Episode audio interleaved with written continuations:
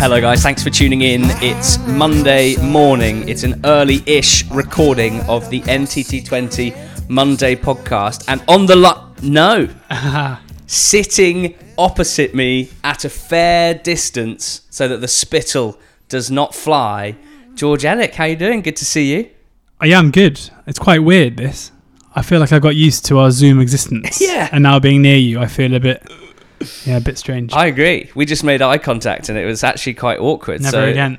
let's see how the pod Shall goes. I go next door and then get on a Zoom call? Yeah, it might be better if you go next door and we'll do this over the phone. Um, uh, I can't wait to start talking about the championship weekend with you, but can't really ignore, ign- ignore Yeah. as they say in France, can't ignore the fact that uh, tonight is the League One playoff final at an empty Wembley. I feel like I've asked you this quite a lot recently. How are you feeling, George? Because Oxford United have a chance to be in the championship for the first time since I don't know when, but Well, we- you'll tell me. Well, we were last promoted in 1996 and spent two seasons in the old Division One before being relegated again, and that was very early on in my supporting Mm. existence. And probably being promoted when I was age like five or six was quite essential for me Yeah. um, changing forces from Blackburn Rovers to uh, Oxford United.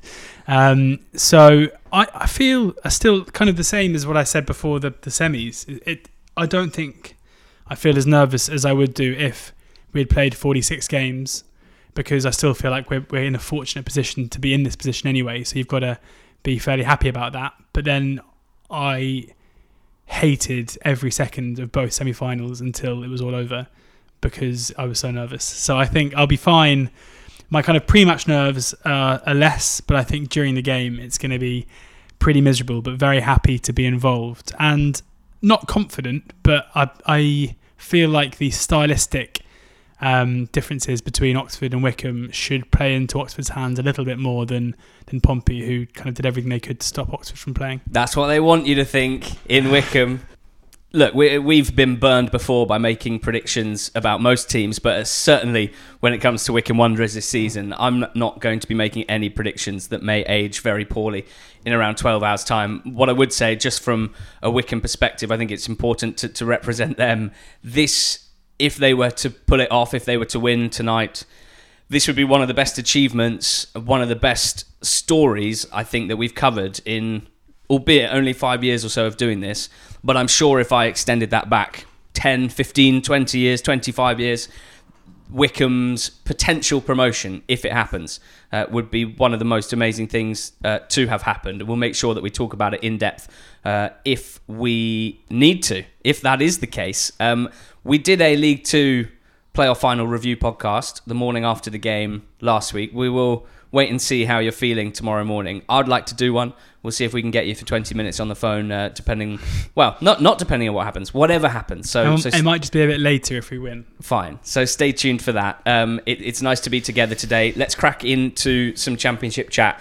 I mean, we're recording this just after 10 o'clock on, on Monday morning. The next round of fixtures starts at 5 o'clock on Tuesday. Thick and fast, of course, at the moment in the championship. Next weekend will be the last weekend, which is really sprung up on me. The last weekend of, of championship action for a while. Uh, and of course, the final day will be next midweek as well, which is going to be very, very strange. Uh, the playoff final being on a Tuesday night will be very strange as well. But there are some huge fixtures in midweek Cardiff against Derby, Wigan against Hull, West Brom against Fulham, Brentford against Preston. Everything is changing every three days here, but let's uh, give the weekend a good review. Let's whiz through the action starting at the top of the championship, George, and we will try and give an idea for anyone who was off comms this weekend of what the state of play is. Leeds are at the top of the division, George, on 84 points. They're on 84, having been on 81 because they beat Swansea City very late on on Sunday. The goal being scored by former Swansea player Pablo Hernandez. What did you make of this game? What does it mean? What would you like to say about Leeds 1, Swansea nil? I think, Ali, it means that Leeds are pretty much up. On the brink? I mean, uh, yeah, I'd say over the brink. Tumbling, falling, or I mean, rising up towards the Premier League. It's very hard to see now with a six point gap with three games to go. I mean, you were asking for a hell of a lot here if you think the Leeds are gonna are gonna um, fall away from here. And you know, it wasn't a vintage Leeds performance by any stretch. I think they deserve to win the game on the balance of play. But as a Leeds fan, you know, if you're going to effectively secure promotion in any way possible, to do so with a uh, a nine, you know an 89th minute winner from you know Pablo, who's been the you know if if Bielsa is kind of the master of this, then Pablo's the poster boy, and he's somebody that Leeds fans will not need a, a, second chance to to tell you just how important he's been for them and how his quality has been so crucial. And we've seen that since the break in football as well. I feel like Pablo's introduction into Leeds games generally changes the course of them. Yeah. Normally, it means that Leeds go from being fairly dominant to being totally in control.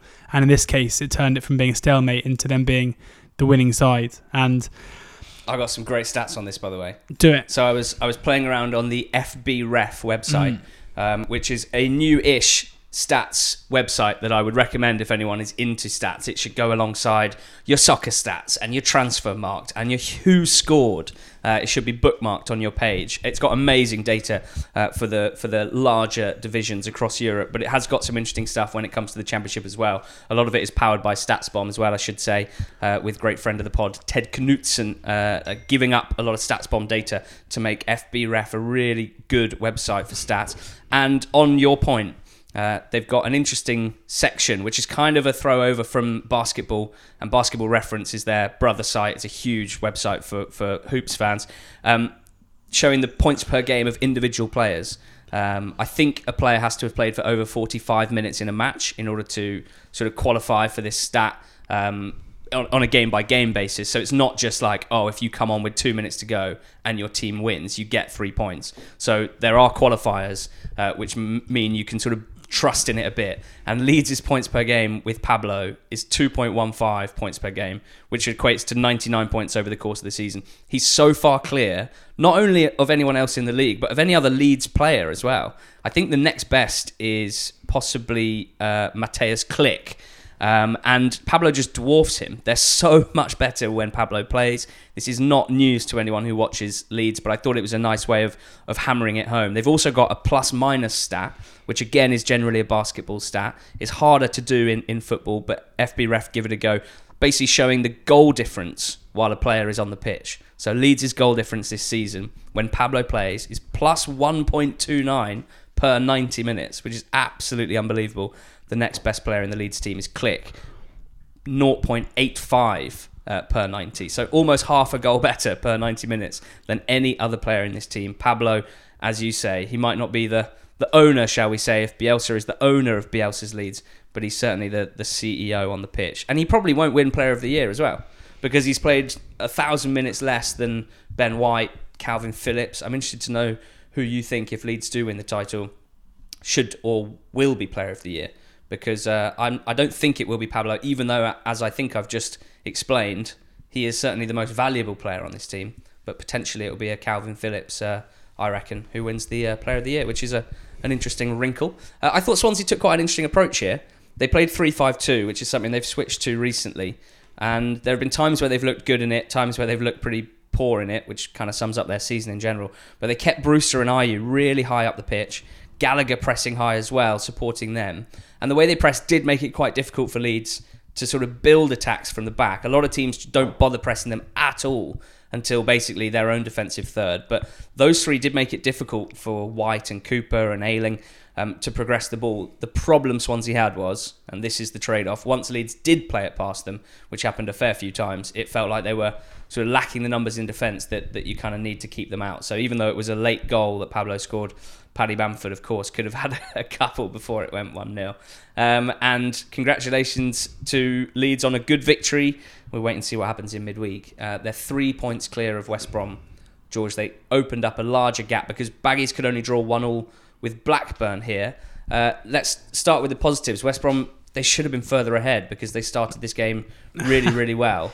And also, what came out of this was a lovely tweet of yours, which I really enjoyed about uh, Charlie Austin and Krovinovic and West Brom's first goal. Yeah. Um, you say starting with a positive. I, I, think West Brom fans might disagree if it's positive or not because they should have been home and dry. Um, you are right. And, you know, we talk about the margins here and we talk about a Leeds being over the brink and West Brom's inability to put this game to bed. Um, means that they are they are nowhere near the brink now. They are they are moving the wrong way. Um, yeah, my the, the goal was a was a lovely goal, and my tweet was just saying that it was one of those. If you didn't know who was playing the ball to who, you'd think it was Krovinovic into Austin because it was a lovely kind of deft. Um, I say like chipped cross, Yeah. we can call it from Austin through to Krovinovic, who rad, uh, rammed it home.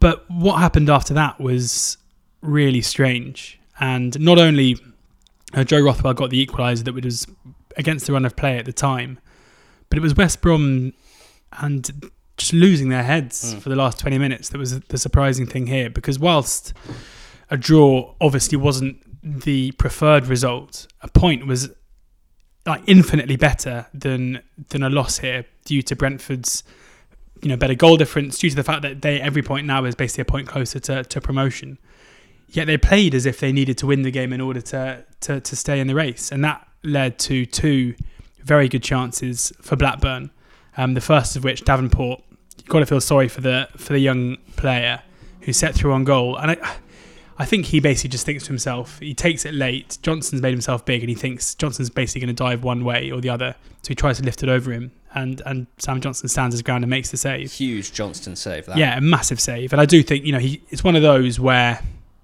he probably should have scored. Or he, but I don't know I don't think you can necessarily say he should have done better. he tried to do something to beat the keeper and it didn't work. Like he hit the target. Yeah. Um, and then the second, I'm not sure who it was who ended up having the back heel, but it was a I think it was Holtby. it was a bonkers um, it was a bonkers uh, melee in the box, and Holtby ended up having a back backheeled effort from six yards, which actually beat Johnstone, but Semi Ajayi was on the goal line to to clear. Um, and that, you know, there have been times in the last couple of weeks. I'd, I'd, almost say, despite showing a level of dominance at times, you, know, you think back to the three 0 win against Sheffield Wednesday, but at the same time, West Brom were the, were the you know were second best for long parts of that game. You think to the Hull four two game, yet twice they were ahead and let Hull come back into it. There have been moments in the last couple of weeks that are red flags to me. You look at Leeds, who have been professional and very adept at handling the occasions and making sure they get um, over the line. You look at Brentford, who've won seven games on the bounce now, who just seem to, you know, the one time they they fell somewhat was against Charlton, and they worked their way back into the game despite Charlton defending resolutely. With West Brom, there have been more than one occasion where they have slipped a bit, and this is the first time that it's cost them, and it could have cost them even worse. Mm. And they've got now got a game against Fulham tomorrow, who come into this defensively very, very sound. And it's going to be, I mean, it's, it's going to be an interesting market to see how they approach it because they have to, I think, not throw such caution to the wind. I think that's the key point, isn't it? Is, is defensively they are quite clearly not as good uh, currently as as Brentford and Leeds, and, and that's a, a bit of an issue. I mean, I, I sat here last Monday and spoke about their game against Hull, which they won comfortably in the end four two, Hmm. And spoke about the fact that at the start of the second half, it was like the same as the end of this game. They were so open, and Hull, who are we know about the worst team in the division at the moment, sliced them open two or three times. That doesn't bode that well, and that's something that Brentford and Leeds don't do uh, currently at the moment uh, defensively. Now, the good thing for Baggies is that they have such magnificent players going forward. I mean, you mentioned that it was a lovely goal between Krovinovic and Austin. You know, last week and in midweek, we are talking about Grosicki and Diangana and Matheus Pereira. So they have got the players to make the difference, but they certainly are not as solid, uh, not as well structured uh, when they don't have the ball, and, and that is probably one of the things that's making things a little bit tense for them. Um, just to touch on Blackburn, shout out Tony Mowbray, who made four subs in the space of one minute, by which I mean two subs on the 60th minute, two on 61, Davenport on, Gallagher on, Rothwell on, uh, three of them, and and that really kicked them on. And, and another thing we've always said is that five subs would suit the stronger teams the- with, with the deepest squad and mo- most quality on the bench, and that's what you'd expect to have happened for West Brom. That's what has happened in some of the previous games, but it was the reverse here, uh, and they really seemed to wilt while uh, while Rovers came alive. So, having not tested them at all up until about the 60th minute, that goal when it came was so straightforward. Mm. It was played down the side to Gallagher, a little cut back, and essentially it came back to no one running back for West Brom as quickly as the Blackburn players were running forward, and that, that's something that needs to be It would addressed. be also just remiss of us not to give some credit to Blackburn here as well, because I was certainly had them in that group of teams at mid-table whose season was over, um, and they went to Cardiff, went behind twice, and won that game three-two. They've taken a point here and can feel aggrieved not to have got three points against a side going for promotion. Mm. And suddenly they're four points off the playoffs, and you wouldn't necessarily, given the fixtures they've got coming up, you wouldn't put it past them if they if they perform to the same level they have done over the last two games. You know they, they could pick up nine points and that puts them on sixty nine. That feels like the big if, and not just for Blackburn, Of course but any of those clubs in the outside playoffs bubble. We, we've said this about almost all of them at some point. If they could put together a run of three games like this, then they'll be in, and none of them ever seem to. No, they're not, and they're, they're, you can't really have much faith in any side. You know, you look down there now. Cardiff really struggling the last couple of games. Preston one win in their last eleven or ten, I think it is. Derby back to back defeats. Bristol City, where they've won two games since Lee Johnson's made way, but you wouldn't really want to hang your hat on that being the case going forward. I mean, Blackburn probably. Probably the form side. I mean, it's, it's only it's such a small sample size. It's hard to say. It, it it feels to me and this is really important as well and comes into the, the West Brom Fulham game tomorrow. Third place is a massive advantage here.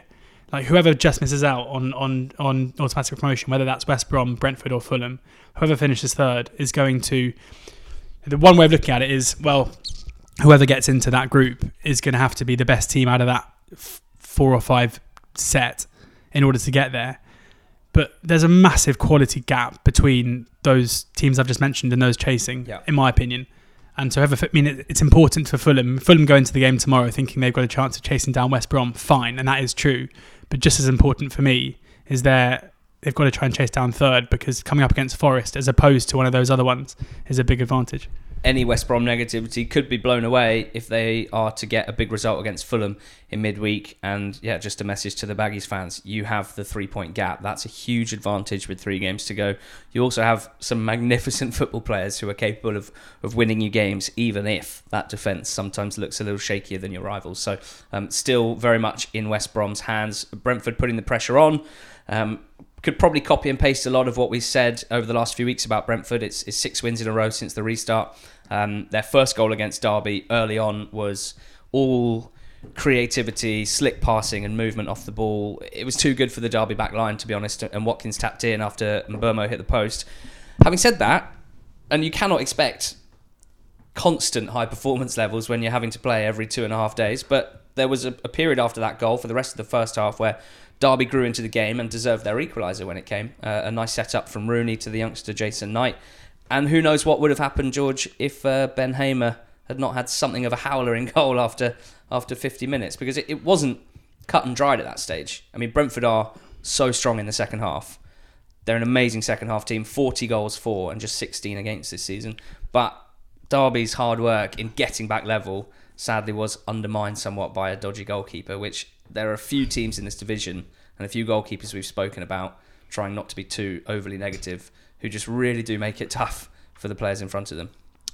I find it very strange that Derby County, given the way that they've recruited managers in the last two years, given the way they've recruited England's record goal scorer, um, it just seems amazing that we are two years into, or two seasons in, basically, since Frank Lampard came to the club, and Phillip Cocu's come in since, and they haven't just signed a good goalkeeper.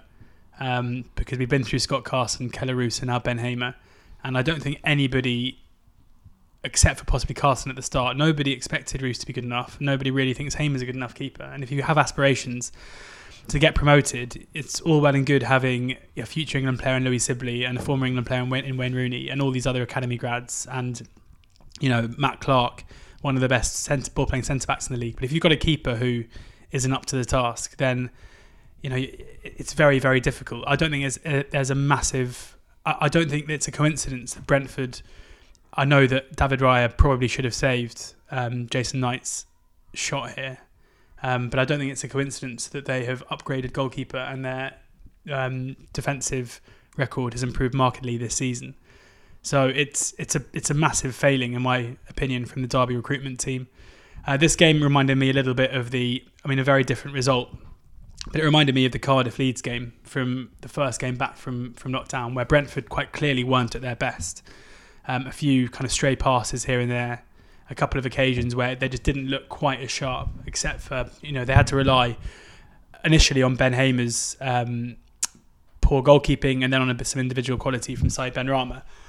But they were still the dominant force in the, in the game. They were still undoubtedly the better team. They showed their quality over Derby, and I think Derby have had a bit of a rude awakening over the past couple of games to, to show that you know for all of their their good play, they're still just lacking in a little bit of quality, and it's Mm. not surprising that given how many academy grads they have, and, and it still wouldn't surprise me if they put a couple of good results together here. Um, but this was this was a side in Brentford who have been at their best, not at their best, but still getting over the line and winning. Um, and I don't think we're going to see many more performances from Brentford. Like I mean, there's only three games to go. Um, we've only got a week. A week tomorrow, it all ends. Wow. Um, but I think this was Brentford not getting away with one, but just getting three points when when they weren't necessarily really clicking. Yeah, Benrahma's had some week, a hat trick last weekend against Wigan. He then dragged Brentford back from, from a 1 0 deficit to win against Charlton, uh, both winning and scoring a penalty to level it up. And now this, uh, the second goal, helping hand from Ben Hamer, and then his second goal, Brentford's third, just sensational. A real out of your seat moment. And we've had plenty of them. 17 goals Benrahma scored this season. And, he, Um, and he didn't even play for the first six weeks. and he didn't even play for the first six weeks.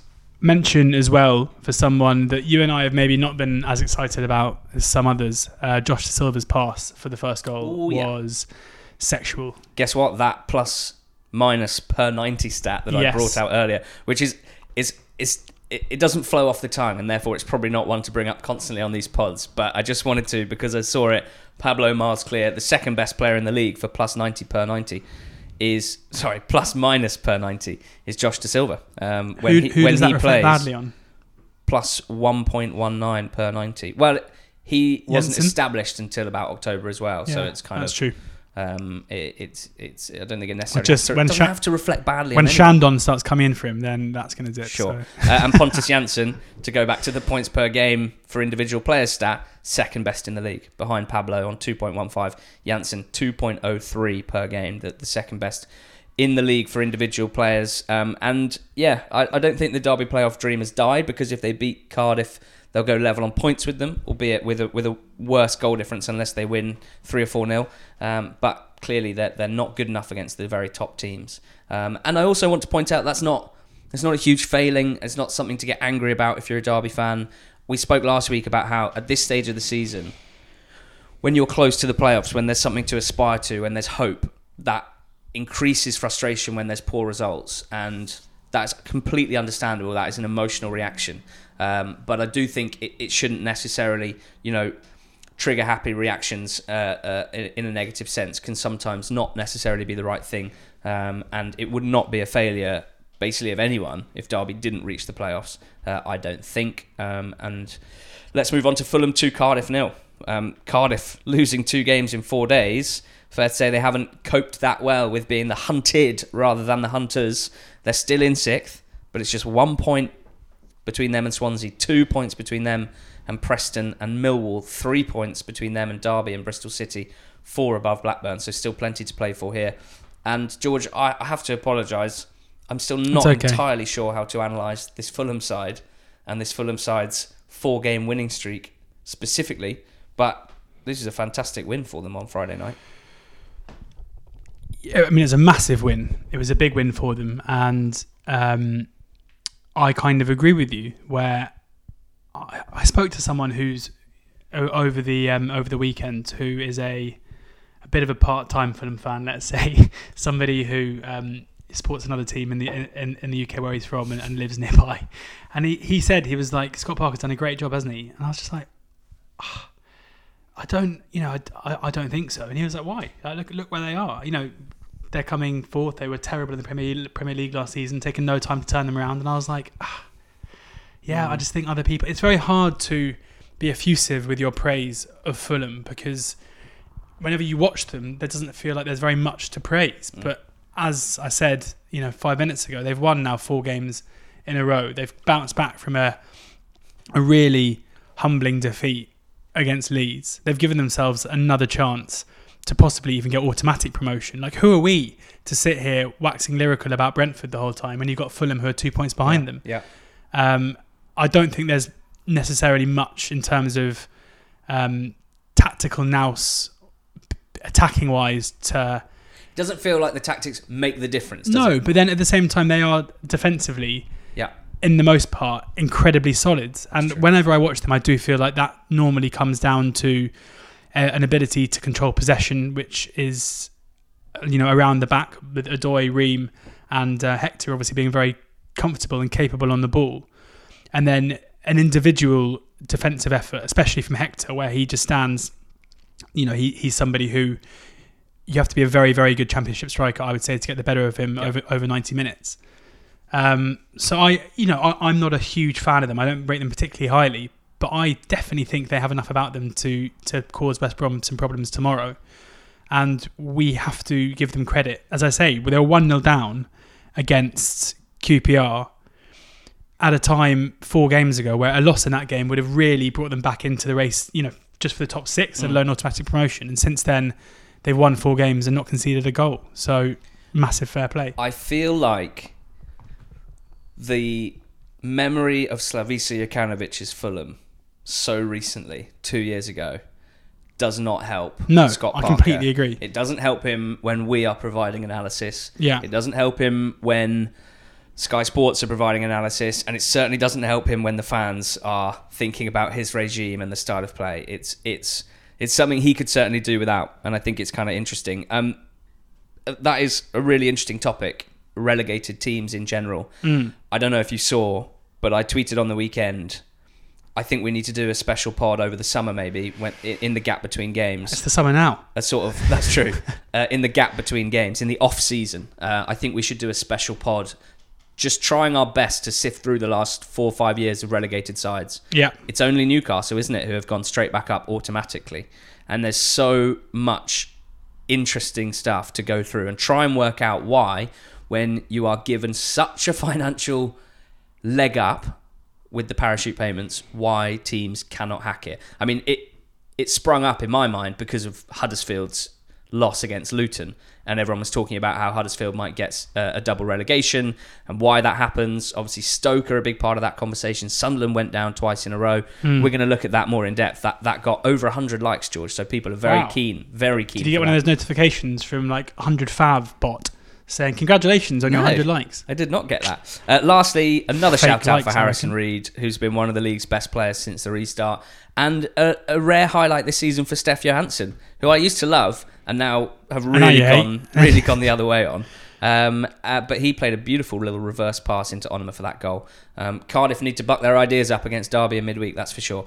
Um, they are, as I said, the hunted rather than the hunters. Just on the theme, George, of, of relegated teams, um, we don't know for certain how many of the current championship teams will be in the champ next season because so many of them are still fighting against relegation or for promotion.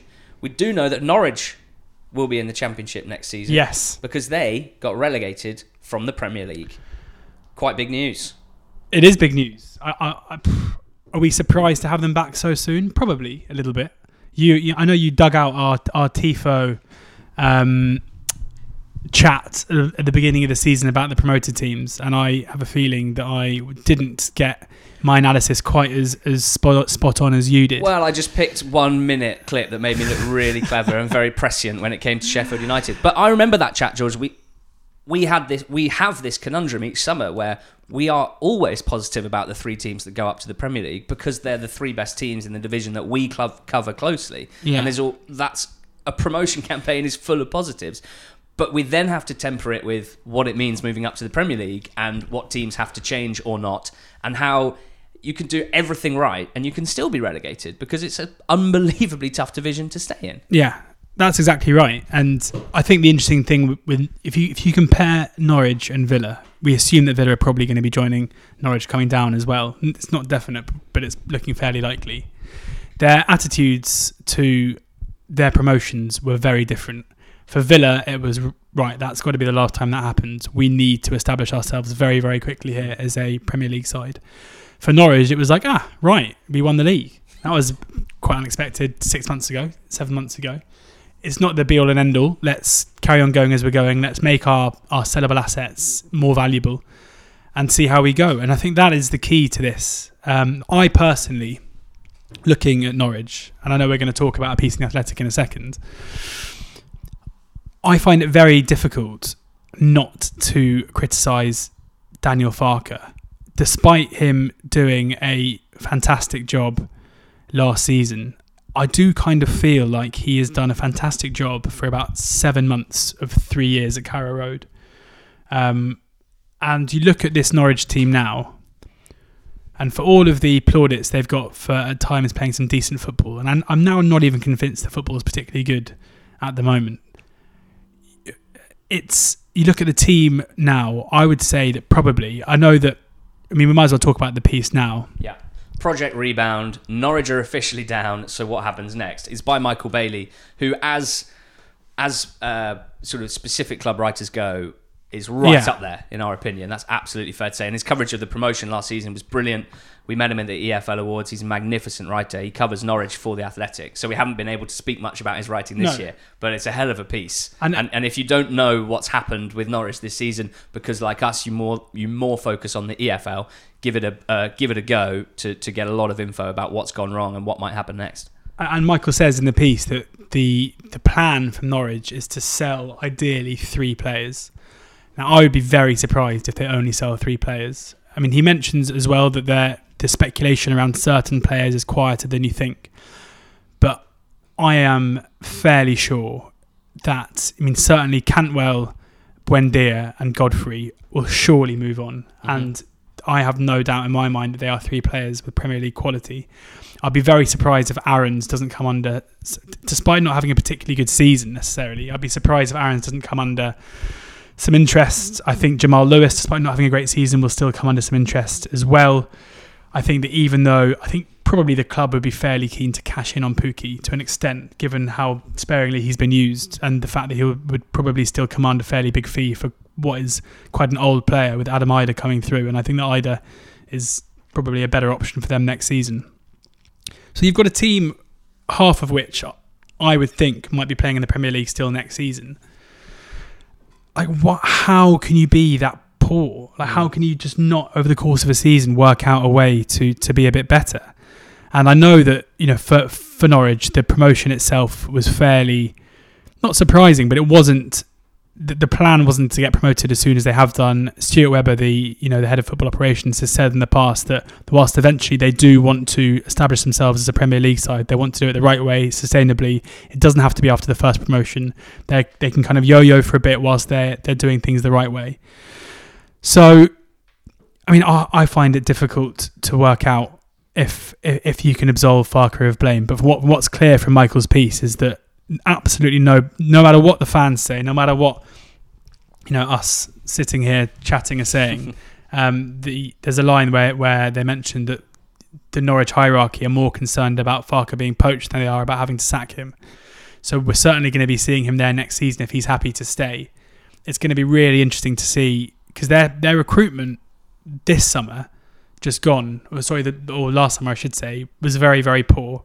The players they brought in, um, such as Leitner, Trybull, these guys, as Michael mentions in the piece, who were brought in and did so well in getting Norwich promotion, they've largely been cast aside Mm. now.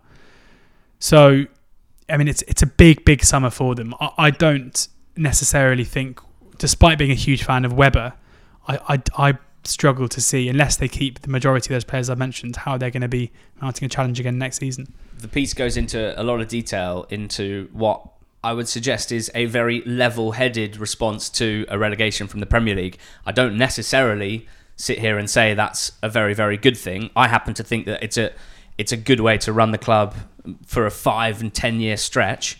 Um, but Stuart Webber might not be there for for much longer. I think Mm. he's got one more year on his contract, and I believe he has spoken about the fact that he will certainly look for a new challenge there. So um, it's going to be fascinating to see how this level-headed approach works, and certainly when we delve into the last five years, when we do that special Premier League relegation um, uh, podcast in the next month or so, um, we'll certainly look at, at, the various ways that, that teams approach it because level headed is not a word that you can use mostly. Um, lots of good detail in that Michael Bailey piece. Um, uh, between 30% and 50% wage reductions built into all the players' contracts, mostly towards that 30%, some of them 50%. That's um, that's good planning. That's certainly for sure. There are plenty of clubs who have been relegated without those sorts of uh, uh of wage reju- reductions in place, and you know it might not it might not be great for the motivation of some of those players, but it's certainly good for the finances of the club. Uh, and last time Norwich came down, they certainly did not make the right calls. Uh, they had the highest ever wage bill, I believe, in the Championship at the time, possibly still stands. Uh, and they really sort of sacked it in that season. So fascinating to see how Norwich do. Uh, do sign up to the Athletic if you haven't already. Uh, so much good stuff on there, not least this Michael Bailey piece, theathletic.co.uk forward slash NTT20. Please do uh, give that a go. You'll get a seven day free trial at that link. You'll also get 50% off your subscription. So it's two quid 50 a month uh, for 12 months. And clearly, um, we would recommend that uh, and that Michael Bailey piece, especially to, to keep you up to date with Norwich as they rejoin us on the pod next season. Um, Preston won, Forest won. George, I mean, even the Sunday scouting reports we got sent on Twitter said that th- there wasn't a huge amount to say about this one. There was a penalty early on for Forest that looked really soft on camera one, to use the technical term, that the main camera that, that, that you see during live games. And then on one or two of the reverse angles, the replays showed that it, it did look a little more of a pen. So not hugely controversial, I wouldn't say. The only other note I had really from this game, because it petered out after Preston's equaliser, was that Potts and Stockley, who have both been maligned as part of Preston's sort of bench squad, uh, which gets which gets accused of not being good enough. Um, they both ha- combined well for another goal, which they did in midweek uh, in their great win there. So um, Preston won, Forest won. Still a lot of work to do for Preston if they're to get back into the playoffs. Seems unlikely at this stage, but you never know. Uh, and Forest, well, they are just tooling up for the playoffs, and we've said previously how their style might lend itself to playoff football. So, looking forward to seeing who they play. Looks likely to be Fulham at this stage. Uh, George, who else? Let's go to Hull nil, Millwall one. I mean, two things seem to be true here. One, Hull were pretty desperate and all over the show by all accounts. At the same time, it took an absolute worldie to beat them. That doesn't necessarily mean Millwall were all that, but what a hit from Ryan Leonard. Yeah, unbelievable goal. Quite a good way to start a game after just a minute. Um, yeah, really impressive. I mean, the difficulty here, we often talk about game about game state, and for Hull to be 1 0 down at home after two minutes and then to fashion as little as they did is is a bit of a, tr- a, a, bit of a difficulty here. Yeah. Um, because, you know, you've got 88 minutes there to try and uh, get past a side who is effectively sitting on a lead. Um, but as you mentioned, it was a, a goal worthy to win any game. Um, but you have to really fear for Hull now, and they go to Wigan tomorrow. Wigan have let's let's not forget, despite everything going off the pitch, Wigan have kept nine clean sheets in their last ten games. Astonishing. And Hull, uh, despite not being quite as shot shy as they were a few weeks ago, and not looking like a particularly good team. Are you saying Hull are nailed on to lose against Wigan? I think Hull are. Um, I, if I was a Hull fan, I'd be pretty negative at the moment of our chances of staying up. Well, I think they are. So that's good that that's good that we're reflecting what the fans are thinking. Um, my only note on Millwall, particularly here, was that, especially compared to that game in midweek I watched, um, where they were defeated by Borough, they were a little better uh, in open play. That's been a bit desperate recently, the, the lack of ability to create chances uh, from open play, whether they've got Bradshaw or Smith up top and they play differently with either of them. Um, they were much better here, certainly in the first half. Leonard had another really good chance. It could have been 2 0, it probably could have been more. Uh, and I think Mason Bennett makes a difference to the Millwall side. Not, not always a player that I was particularly fond of uh, in a Derby shirt, to be honest. I'm not sure that uh, as a wide forward or a winger, as he is, um, or even as a striker through the middle, certainly he has the technical ability uh, in the final third to be a dependable goal scorer. Certainly, for me, not a dependable creative player. But what he has offered uh, and has really helped Millwall in this sense uh, is great intensity, great energy, um, and uh, you know he's very direct. And there are times in the final third where Millwall really need someone like him. Um, they certainly are not. St- stacked with brilliant uh, attacking players. Jed Wallace has had a magnificent season. It's been a bit quieter over the last few weeks, I think it's fair to say. So Bennett's introduction here seemed to make a, a difference, and Leonard as well, who came in uh, and scored that magnificent goal. Middlesbrough 1, Bristol City 3. George, Dean Holden is 2 from 2. How about that big old new manager bounce, eh? It helps when you've got a player like Jamie Paterson, who it turns out is Kevin De Bruyne. Well done. Have you not made that on the podcast before? no, but I tweeted it. Nice. I tweeted Okay. it. I'm just I'm just regurgitating my own tweets. Uh, to recap, It's all your own intellectual property. So to recap, in midweek, Paterson, magnificent assist for Diédhiou, magnificent free kick, wins them the game 2 1. This time round, uh, magnificent goal on the counter attack. Think he got an assist as well. Uh, it was all about Nahki Wells uh, and Jamie Paterson for Dean Holden Good, so good to see you getting embroiled in, in a, a goal scorer XG chat around Nahki Wells. Yeah. A bit of a, a, a role switch. Well, I'm going to touch on that, but I just wanted to know if you had any extra thoughts on the game and on Dean Holden being um, Pep Guardiola. Um, concerns, obviously, for, for Borough again. the West Country Pep. Um, Borough seem to really not like playing at the Riverside, whether it's Oh, whether it's full or empty. Really grim. Um, so they'll be happy that they've got an away trip next up. Um, but I don't really have much to say except I just kind of feel a little bit sorry for Lee Johnson because it must be quite rubbish for him sitting at home watching the team that he couldn't get a tune out of suddenly turning up. I know that Bristol City fans who wanted him gone probably will hear that and be like, well, you know, he was part of the problem. And, and He also that- loaned out Jamie Paterson at the know. start of the season. I know. Um, yeah, it, it doesn't. It doesn't. Um, you know, it doesn't reflect particularly well on him.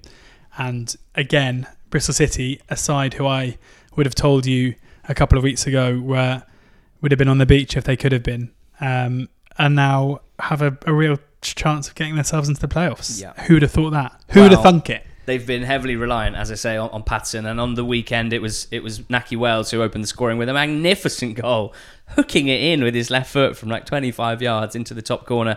Uh, it was also a hat trick of assists for Weimann. So when I said that Paterson got an assist, that was a lie. Um, a really impressive performance from Weimann, uh, and then Paterson as well was was magnificent. Yeah, just to touch on Nahki Wells, I, I did mention that his conversion rate this season has been sensational. Um, firstly at QPR. I think he was scoring with one in three shots, uh, where, for reference, uh, Watkins is about one in five, Mitro is one in six. Uh, and then at Bristol City, it's not been quite as good, but it's still around the one in four mark. Uh, he's got the best conversion rate of any striker in the championship this season. Although I think Jamie Paterson's is actually better. Um, and yeah, we would. It, it, provoked a discussion on Twitter about um, about finishing ability and how sustainable that sort of finishing is, because it's very rare that those conversion rates um, uh, continue over a long period. His uh, 18 goals this season in the league have come from 11.3 expected goals, and I wanted to make clear that my first notion, my first thought when I see that is not negative. Is not oh that can't be sustained and he's he's really lucky. The first thought is to praise what's been a season of unbelievable finishing. That is that's what football's all about. That's what can make the difference for a team, and that's what certainly did make the difference for QPR uh, in the first half of the season and on games like the weekend has been huge for Bristol City uh, in a game that, that they could have drawn otherwise. What it also tends to mean is that probably can't expect the exact same from him next season. So he might be making a rod for his own back to an extent with Bristol City fans or or anyone following this league who might expect him to do the same last season where in reality if he gets the same quality of chances over the over the season it's unlikely they'd score the same amount of goals. Someone did say well is it possible that he's an above average finisher and therefore can consistently run above XG. There's tons of writing about this from people much cleverer than me who have gone back through years and years of data. The answer is to a certain extent, but it's unlikely to the extent that he's overperforming. So, uh, to, to illustrate this, is he an elite finisher at this level? Does he overdo his XG all the time? His last three seasons at this level 17 goals from 17.8 expected, 10 goals from 10.8 expected, 8 goals from 11 and a half goals expected. So, this is uh, the first time he's ever been quite this good at finishing. Do you develop an elite finishing ability at 29? Probably not, but we'll see. Um, and yeah, only other thing to say is that, as you touched on there, Middlesbrough, like a lot of teams around him, they they they probably need another win or two. It's fair to say. And at times when you watch them, it seems hard to see where it's going to come from. They did beat Millwall in midweek. They were given a helping hand, I think it's fair to say, um, in that game. QPR nil, Sheffield Wednesday three. We still don't know about Sheffield Wednesday's points deduction, George. Well, yeah. there seemed a bit of people were saying that on the weekend the extent to which they were trying in this game seemed to hint that they might be a little bit concerned and i think we're going to hear about it fairly soon. Yeah, I think interestingly, looking at the betting markets, I mean, these are by no means um, kind of foolproof, but I, I texted you on Saturday night to say that I had a quick look on on Betfair. Um, for those people who don't know what that is, it's kind of like a peer-to-peer betting service. So you put up what you want and, and at what price, and people can choose if they take it or not. So it's not it's not bookie driven. Um, you know, there isn't someone in an office deciding the price. And sorry for the um, Betfair for Dummies for those people who know exactly what it is, but just in case people don't, um, all you under 18s over there, I'm sure. But um, and Sheffield Wednesday, their their last price matched. So the last price they were backed at for relegation on Saturday night was four to one, um, which is quite clearly not yeah the representative of so their actual. being 14th on 55 um, Well, with the teams in the relegation zone 10 points behind it would never be that would they're, it, they're it would be well, mathematically, they, they can't get relegated. uh, there you go with, without a points deduction. Right. So, and looking at it now, I mean, the last price match now is seven to one, and there is there's somebody trying to have a couple of quid at, at that price now. There's someone trying to have a, a, a few quid at kind of nine to one too. So could be people just trying to get ahead when they don't have any inside info but could also be yeah, I, I'd say it's fairly. My guess would be that the market, whether it's the relegation market, I think they were they were very well backed against QPR as well on Saturday, which might suggest that someone thought that the, um, you know, the need for a good performance was slightly more than for a dead rubber. It's just interesting. That it seems to me there are people out there. I mean, this isn't for very much money. It's not like there's thousands queuing up to back them. Um, but it, it strikes me that somebody thinks that they might still be in a bit of trouble here. Um, yeah, so it's it's one to one to keep an eye on, I would say. well, we don't know what the level of, of points deduction would be if they are to be um, to be found guilty, I guess, uh, from this independent commission. Um, but it's fair to say they were very good here, and I realise that the last few times we've spoken about Sheffield Wednesday, we've said, well, they started that game really well, and they were the better side in the first half, and then they collapsed in the second half, which doesn't speak to a particularly good mentality. Well, here they were good in the first half. They were the better side in the first half, and they found themselves 2 0 up at half time with two goals uh, from set pieces first from Iorfa, second from Windass. And I just wanted to maybe suggest that if we go back and, and think about those conversations we had and the performances they had, maybe you give a little bit more credit to Monk, Gary Monk, that is, in uh, in hindsight. If he's setting up his team and they're coming out strong and the system is working well for, let's say, the first 45 minutes of games, and then they're collapsing, um, I, I think maybe maybe a bit more credit needs to go to his preparation and the way he's setting up this team. Now, to what extent you blame him for his side's weak mentality in those games and for crumbling uh, is kind of well, that's kind of subjective. How much you think a manager can impact um, the the the mentality of his players, you know, while they're out there on the pitch, and and he can only say so much to them. Um, but this game, as you said, could have been something of a dead rubber. Might look like a dead rubber if nothing happens to Sheffield Wednesday. But let's have a quick check in on the record of teams, George, post COVID, who we thought at the time that we returned were more or less not going to make the playoffs, no real threat of relegation. Um, Reading were one of those teams. They've played six, won two, drawn two, lost two. QPR played six, won one, drawn none, lost five. Birmingham played six, won none, drawn two, lost four. And Sheffield Wednesday, probably the other one, um, played six, won two, drawn one, lost three. So those four teams who we considered to maybe lack the motivation of others, 24 games, they've lost 14 of 24, won five and drawn five. So th- those are the clubs whose fans are just like, what was the point? Um, and that's uh, that's been quite tough. Um, lovely little goal from Jacob Murphy in this one, the third. Always been a scorer of great goals, but yeah, I think negative QPR vibes potentially more than positive Sheffield Wednesday vibes here. To, to, to not be up for defending set pieces, that's not going to work if you want to win matches at this level. And it's a sign of a team that doesn't have a huge amount to play for and is, is lacking motivation. And given how much we love Aberieze, I'm just going to say one sentence. I thought this might be a magical farewell to this level where he shows himself to be head and shoulders above everyone. and no doubt that there have been some good performances, even despite QPR's poor record. But that hasn't happened, and that's a uh, that's a bit of a shame. It's frustrating because you'd think he'd have enough. Well, I think he has enough about him to um, impact games alone, but he's struggling to do so. Um, but it's not changing my mind about him. Hey George, uh, in the relegation Hey, Ali. battle, it was a big weekend, as it tends to be at this stage of the season, and it was almost the perfect weekend for Luton, who beat Huddersfield two 0 on Friday night because Charlton lost and Barnsley and Wigan drew. We're going to touch on those games in a second. It only wasn't the perfect weekend because Stoke also won. Uh, they beat Birmingham 2 0.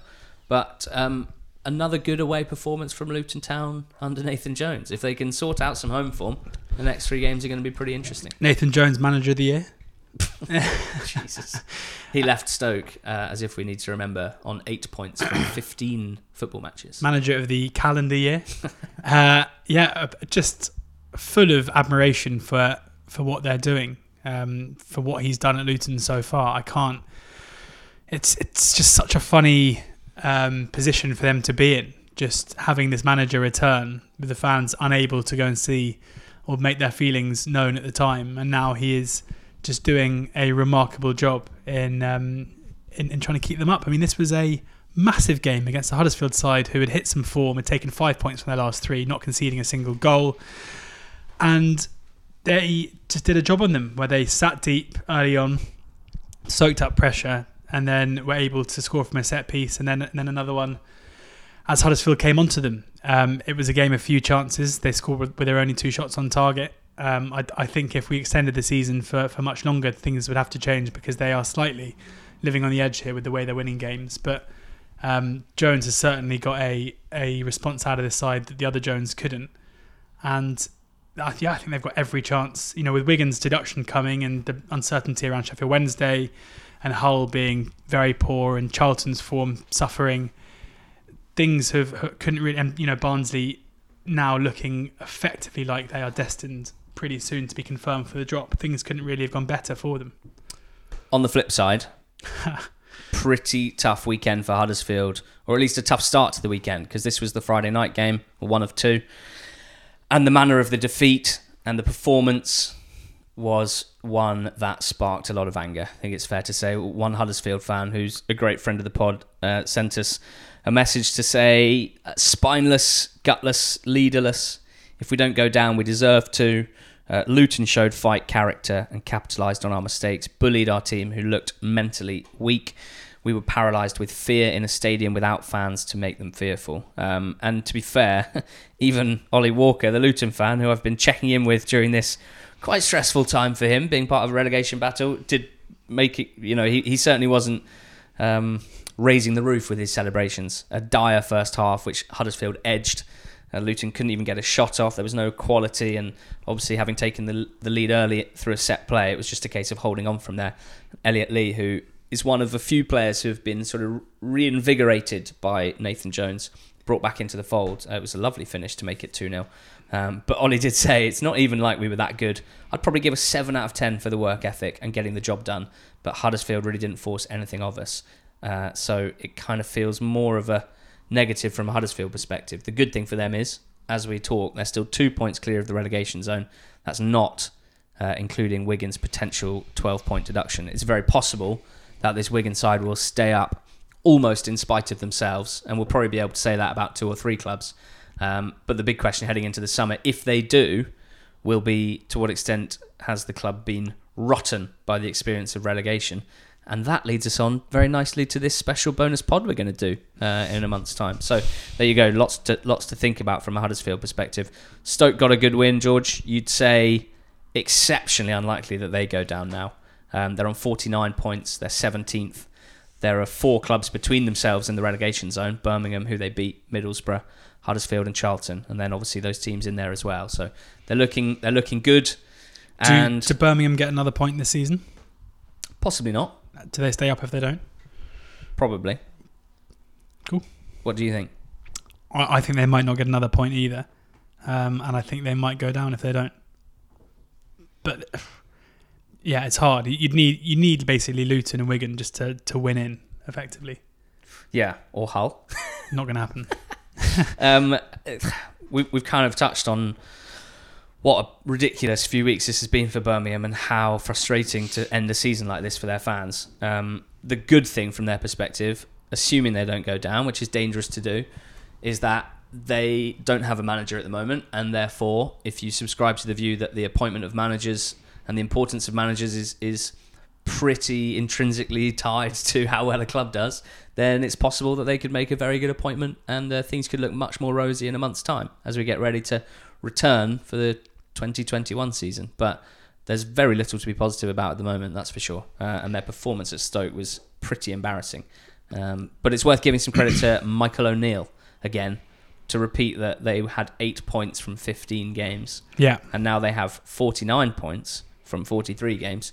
Um, Are we going to be sitting here in September doing our 1 to 24 pods, putting Stoke in at fourth, and suddenly, 10 games in, Michael O'Neill's been sacked. They're in 20th. There's a culture of the club that no manager can fix. I don't know because it's not all positive. Let's No, be it's not. They It's- got it's the win this not. I mean, weekend, but Their performance against Leeds in the second half was one of the worst I've seen all season. they seem to fluctuate a lot Yeah. between real lows and sort of highs. I reckon we're going to see a big old churn at that club in the summer. I mean, Another I know it's happened before, but yeah, I mean, they need to. Um, well, I, the, I've the just lad who realised. oversees their recruitment, I think he's called Tony Scholes. He's uh, he's someone that probably has quite a big summer ahead of him if he wants to avoid even bigger scrutiny than he's already been under. Tony Scholes needs to get a player who scores goals. Nice. Um, yeah, I just realised that my three bets for relegation, a couple at the beginning of the season and one a couple of weeks in, Charlton, Luton, and Wigan. And I've kind of always assumed that I would probably get at least one up, probably two up, maybe even three up. And it's just dawned on me that there's a fair chance none of them go down, Yeah. which would be fairly remarkable. Well, I watched the Charlton uh, Reading game on the weekend. It was 1 0 to Reading. Uh, this is one of those results which it doesn't look like a particularly entertaining game on paper, and you'd say it didn't necessarily mean anything huge for either club. Charlton would have been safe with a win. Now they're uh, pretty stressed, I think it's fair to say, just one point above Hull at the moment. But I really enjoyed it. It was it was an entertaining game. There was a lot that happened despite the fact it was 1 0 uh, to Reading. Or at least there was a lot that happened in the first half because Reading went ahead. Really nice move. Swift was magnificent.